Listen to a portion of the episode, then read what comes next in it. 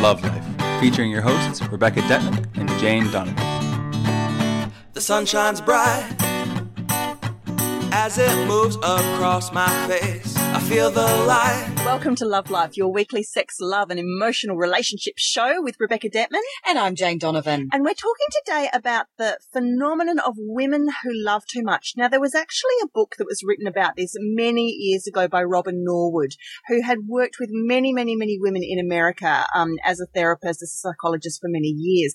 And she came, she started to really notice a phenomenon among certain types of enabling women. Jane often talks about enablers, and I'm sure she'll talk about this in a minute. It's women who generally come from extremely abusive um, or very empty, hollow, lonely households where there's a lot of problems with mum and dad. It might be domestic violence, usually alcoholism, sex abuse, things like that. And when they grow up and they go out in the world and then look for a mate, they tend to find men who have so many problems because the girls, when they were growing up at home, they like to be the fixers. They like to feel like they were fixing things. So if mum was alcoholic, passed out on the couch, they'd get the dinner on and look after younger brother and sister. Or if dad came home angry, stomping his feet, looking for a fight, they'd make sure that everything stayed quiet. And if they just got good grades, everything would be okay and mum and dad won't leave each other. So when they grow up, they get into these relationships where they're absolutely sacrificing and just on tender hooks all the time for partners who are drug addicts, alcoholics, often incarcerated, and they will do absolutely whatever it takes to maintain the facade that everything's fine and keep absolutely slaughtering themselves in, in the sake, you know, in the name of, a, of somebody who's really not fixing themselves because they're addicted to the pattern. Jane. They often very much present as a people pleaser, although there are plenty of people pleasers that don't fall into this category. And they are very much needed. So to them, love equals I am needed. Correct.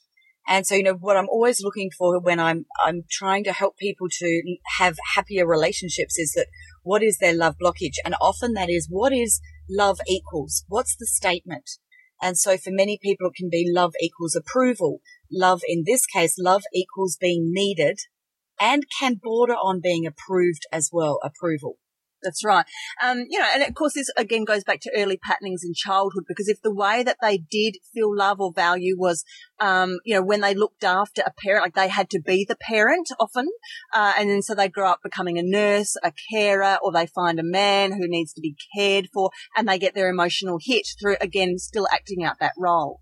Um, I had an interesting uh, little love equals moment oh. in my journey of development and I came across with love equals approval. And it was my nine year old distorted view. I had a opportunity. I was a, a, little dancer and I had an opportunity to audition for something way before I should have. I was given an opportunity purely for the experience and ended up getting into this particular national uh, team.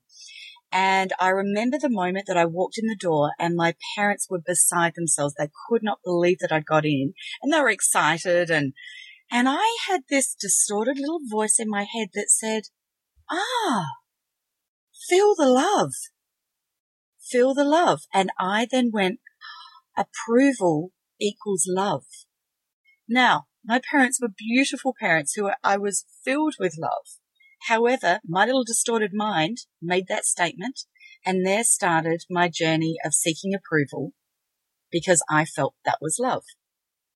So that then led into the dance career that led into cheerleading, that led into being a choreographer, that led into specializing in sports entertainment, where I saw lots of girls that had love equals approval or love equals being needed.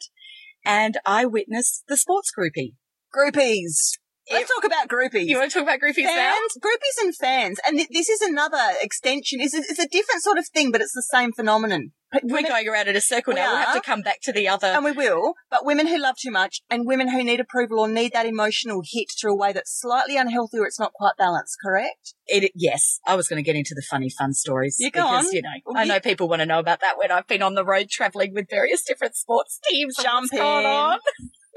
Look, it is interesting because there has been so much, and I'm sure there will continue to be so much in the Australian media about various sports stars that have got themselves in trouble or various women that have got juicy gossip that they're going to post on Facebook and go to the media with.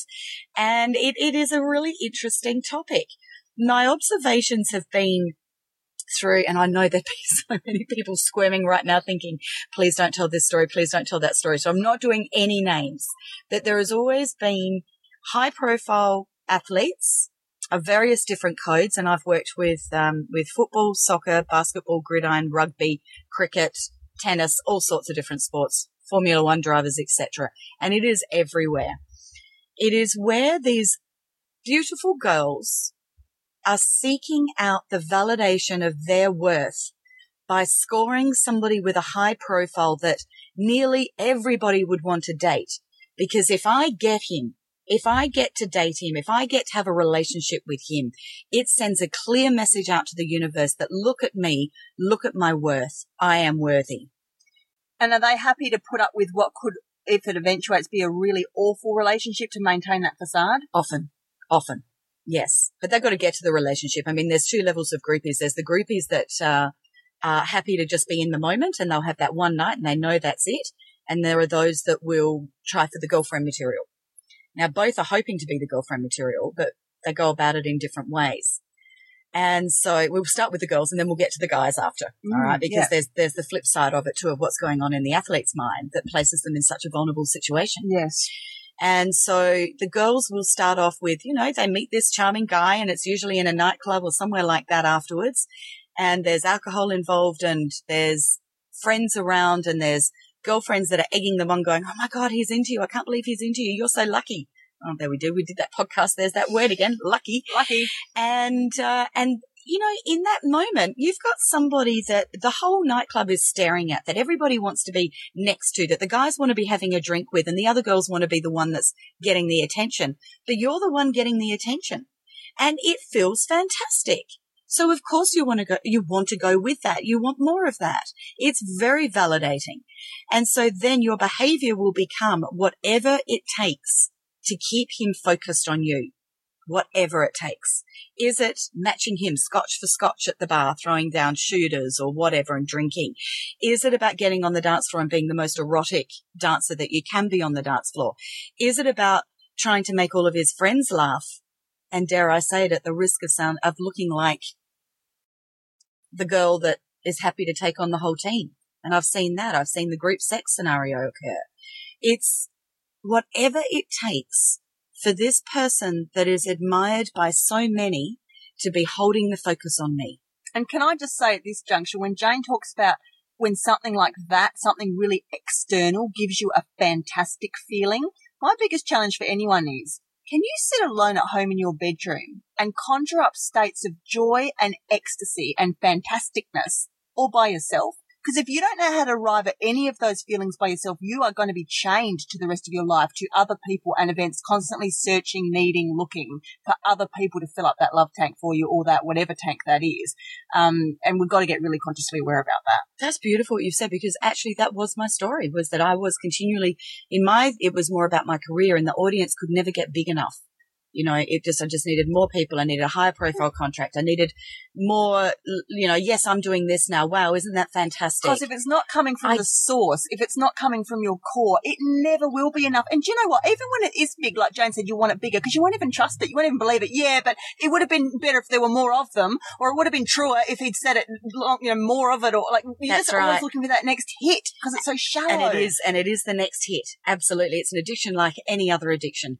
So what do you think are good tools to help Wait a minute. Oh. Second, second set of groupies. Didn't we just do first set of groupies and, oh, and okay. second level groupies? Oh, the, the girlfriends. girlfriends. The girlfriends. Yeah. Okay. So they'll play it a bit cooler and they will normally be physically very, very beautiful.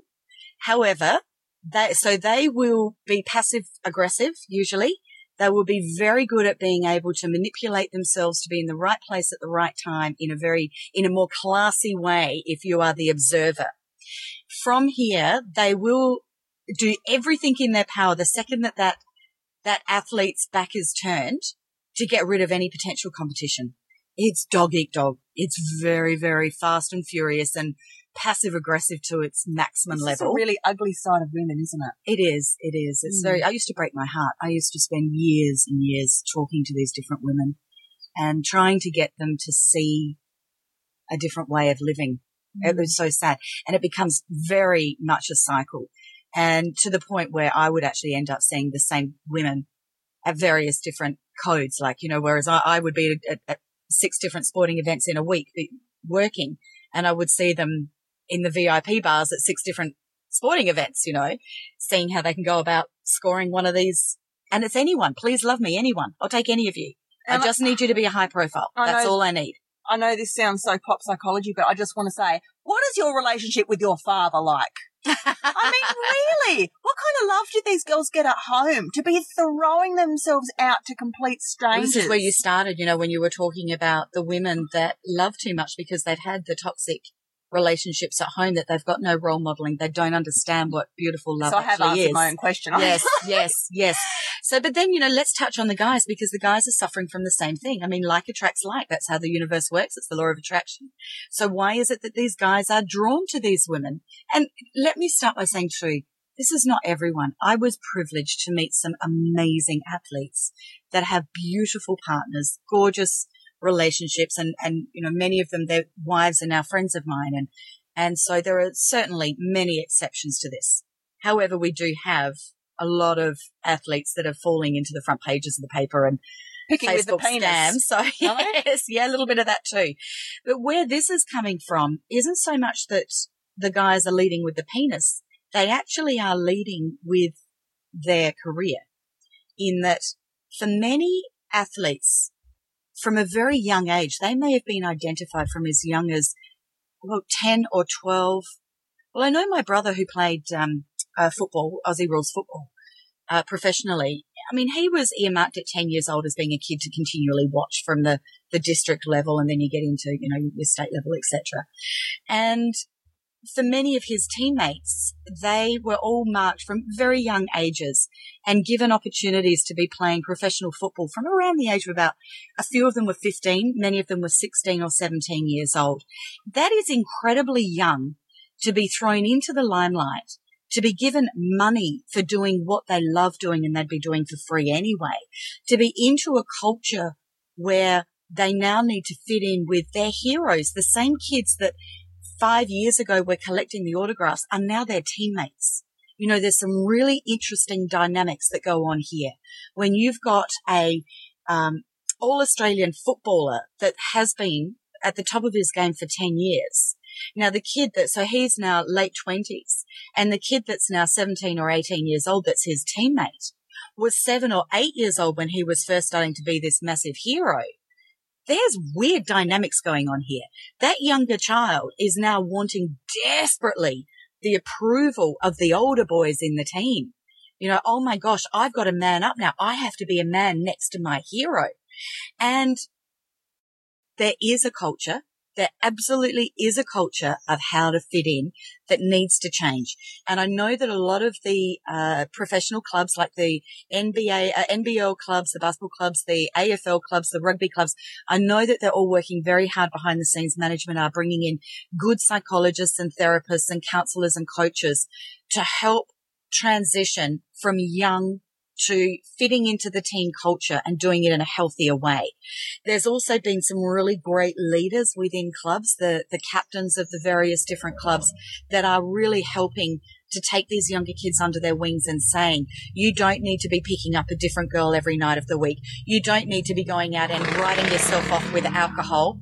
Motorbike that just went past. Sorry about that. With alcohol, you know, you don't need to post season be popping pills and getting into the massive partying. You don't need to be gambling heavily to be fitting in with the culture. But that culture has been there for a long time and it's taking a long while for that to leave. The part of this also comes from the child who has been validated for being really good at kicking a football or bouncing a basketball or tackling in rugby or whatever the code is, hitting a cricket ball, hitting a tennis ball. Although tennis is less likely because it's more of an individual sport. And so when these young people have been validated on one area extremely strongly and not on every other area of their life, Their sense of self worth is that this is what I'm good at. Now I'm lucky that I'm actually very, very good at it. And I'm lucky that I'm going to be able to make a career out of this. However, there isn't the balance of worth. So they often actually have very, very low self worth. This is so interesting. This is really interesting, Jane. It is. And it's really nice to be able to hear the boys' perspective of what's I going think on. this is really important that because the boys are not going to tell this story because they are public figures already. And so, although having said that, I was at the Hay House I Can Do It conference last year and there was, I'm apologies to the footy fans. I'm actually not good at remembering stars names unless I've worked with them. So this guy was a player, I believe a very high profile player for one of the AFL clubs. And he actually got up and spoke his story about how spiritualism and connecting to his intuition changed his life and how he was able to save his younger sister from a very traumatic, toxic relationship. So we're starting to see these wonderful sportsmen with leadership qualities get up and tell their backstories. Mm-hmm. And this is what's so important because as more of this is spoken of, we will start to see these stars as who they are, which are incredible, beautiful human beings with rich life experience and vulnerabilities the same as all of us have that happen to be incredibly talented in one particular area. right. And Okay. So you might be wondering um, how we've tried to marry these two topics together almost, which, you know, I started out talking about, um, you know, people who come from really traumatic backgrounds. And, and I did say girls, but it, this can flip. It can be the boys as well. Okay. totally, and- absolutely. Yeah. Mm. And, and, and the type of people that they get, then go on to marry and, and often sacrifice years of their life with a partner who is alcoholic or in jail and all kinds of stuff like that. And they will consistently sacrifice, sacrifice, let themselves be walked all over because they're still playing out the same childhood. All, you know, they, they know that's all they know how to do. So that's what they're doing. And then on the other hand, over here, we've got the groupies. So the low, low, low self-worth stuff where people are looking to very publicly, um, get, uh, you know, a, a larger, more public validation or that hit of what they perceive to be approval, self-worth, um, acceptance and those sorts of things. But of course, the similarity that brings these two worlds together is it's the toxicity of the relationships. One can be very public and one may be much more private, but the patterns are identical because they're looking for a mate who can feed the cycle or the drama that these people are operating on to get their emotional hits. Right, Jane? Yes. What do we do about it? Well, it all comes back to self love, doesn't it? Yes, but you it know, we've got the two games. We've got the inner game and the outer game. So the outer game is by starting to identify that is this you or do you know someone you love who this could potentially be then? It is about having a look at what is it that I'm really wanting to achieve externally here? How could I be doing this in a more healthy way? And at the same time, what is it that I can be doing within me to bring my own validation up in my own eyes. So for example, if it's the, if it's the footballer that's saying, you know, I really need the really pretty girlfriend because everybody's got to have the pretty girlfriend. Is it about what if I were to have the girl that actually makes me feel really good about me? And it doesn't actually matter so much about what the other guys think. which may necessitate finding out who you really are first. Because these people probably, when you're young, you often don't know. You know, No. in your teens and whatever, if you're 18 or 19. No, that's right. Absolutely. And particularly we're, we're touching on, on sports stars because they've actually spent an awful lot of their, their hours in their life of, of mm. fine tuning and mastering a skill to a very high level at a very young age. And being told so much by so many other people around them and never getting a chance to hear their inner voice and learn, learn about themselves. And again, these, these kids who are, who are, you know, being grown up in really high toxic environments at home, they've never had the luxury either of just sitting quietly in the sun, you know, for an afternoon, being a child, having a childhood, playing and finding out what their interests are and their likes and dislikes and healthily being able to have boundaries or stand up or shout at home without a terrible consequence. You know, they're not able to explore the full parameters of their being. So, so a lot of these are kids who, whether it looks really positive, like someone's been brought up as a sports star, or whether it's really negative for somebody's been brought up in a really dysfunctional household, either way, they may not have ever had the luxury to just sort of grow into themselves awkwardly and stumbling at times the way the rest of us do through the school system, through our childhoods and our teenagehoods. But, you know, at least the rest of us get to kind of make our mistakes either not in the public eye or not with horrendous consequences like get a black eye. You know what I'm saying? That's true too, isn't it? That absolutely is true. I feel that this is about starting to create a gentle new life for you. So is it about give yourself some time and sit in a bath for half an hour. Just sit there and just start to fantasize positively about a different world that you would like to live in. It's about just gently looking at what is it that shifts? What shifts would you like to make? And so often that when we're caught up in the whirlwind of wanting this external validation, when we have those quiet moments, our intuition actually does scream at us. It does actually say, actually, this doesn't feel so good. And as you start to connect with that feeling, if this isn't starting to feel so good, that might sound like a negative thing, but that's actually a beautiful positive thing because it's your intuition starting to guide you towards something that is a little bit more authentic, that's going to be sustainable long term, that is going to give you greater peace and happiness and clarity. And so get quiet and start to really question what brings you joy, what doesn't. And if you're, if you are quite a spiritual person and you are someone that came from a pretty screwed up background, there's a technique which not a lot of people know, know a lot about, but it's out there if you look for it on the internet and it's called rebirthing, uh, or breath work.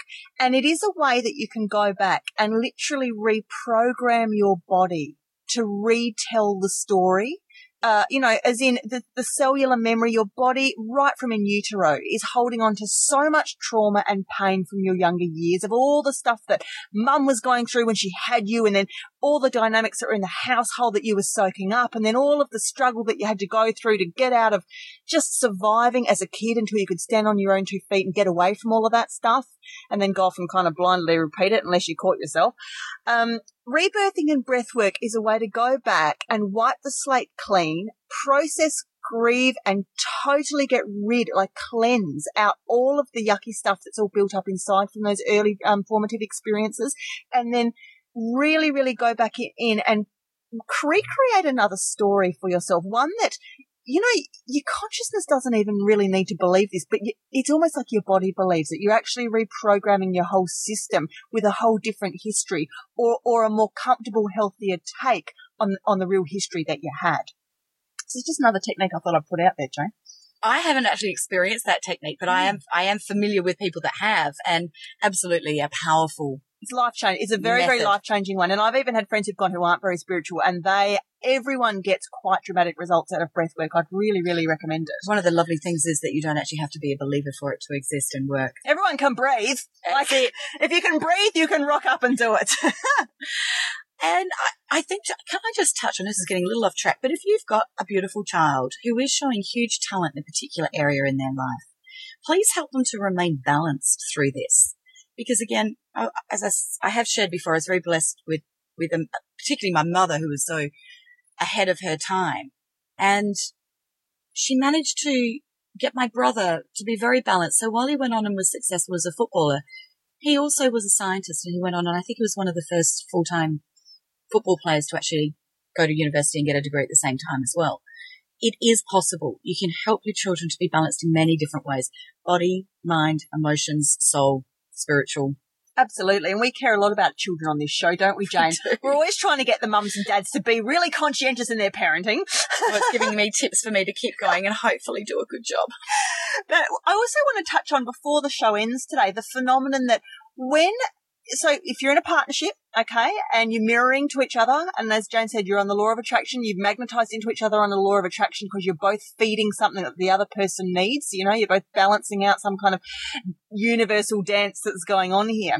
And if one person begins to quite actively work on themselves, if they really begin a process of self discovery, of self work, and of genuinely changing their thoughts, their actions, their behaviors, of course, one of two things is going to happen either the partner that you're with is going to respond warmly to this journey. They'll pick up the ripple effects of what you're starting to put out and they will just have to, you know, you'll force the change in them as well for the better. They will, you know, evolve and grow with you and you'll end up an amazing couple as, as a result of it or they will drop away. Okay. And it's fascinating in Robin's Nor, in Robin Norwood's book when she talks about, you know, the, the beautiful martyr wife who has you know, stuck by a man's side for 30 years while he's been in the penal system or, you know, the, the drug addict, the meth addict or whatever. And often when these people are finally find the right psychologist who gets them into Al Anon or into, you know, Overeaters Anonymous or gets them into the drug clinic or whatever it is. And they, they actually are ready for their aha moment and they begin to shape up their life, you know, shift stuff. The partner, she, well, it's often, well, it's mostly women in Robin Norwood's book, but she can't handle it because all of a sudden this person, she's, she doesn't know how to get her hit of validation. If she can't be the carer anymore, and if she can't be the one that, you know, get, gets the self-worth off being, being the martyred, dutiful wife because all of a sudden Bill's standing on his own two feet and he, he doesn't need her to prop him up all the time, then she actually has no idea what to do. So she will break away very quickly, disappear and go off and find another man who meets her pattern. I see the same thing have, has played out in the sports arena where the women who have married a man because of what they can bring to her sense of self-worth what happens when his career is finished?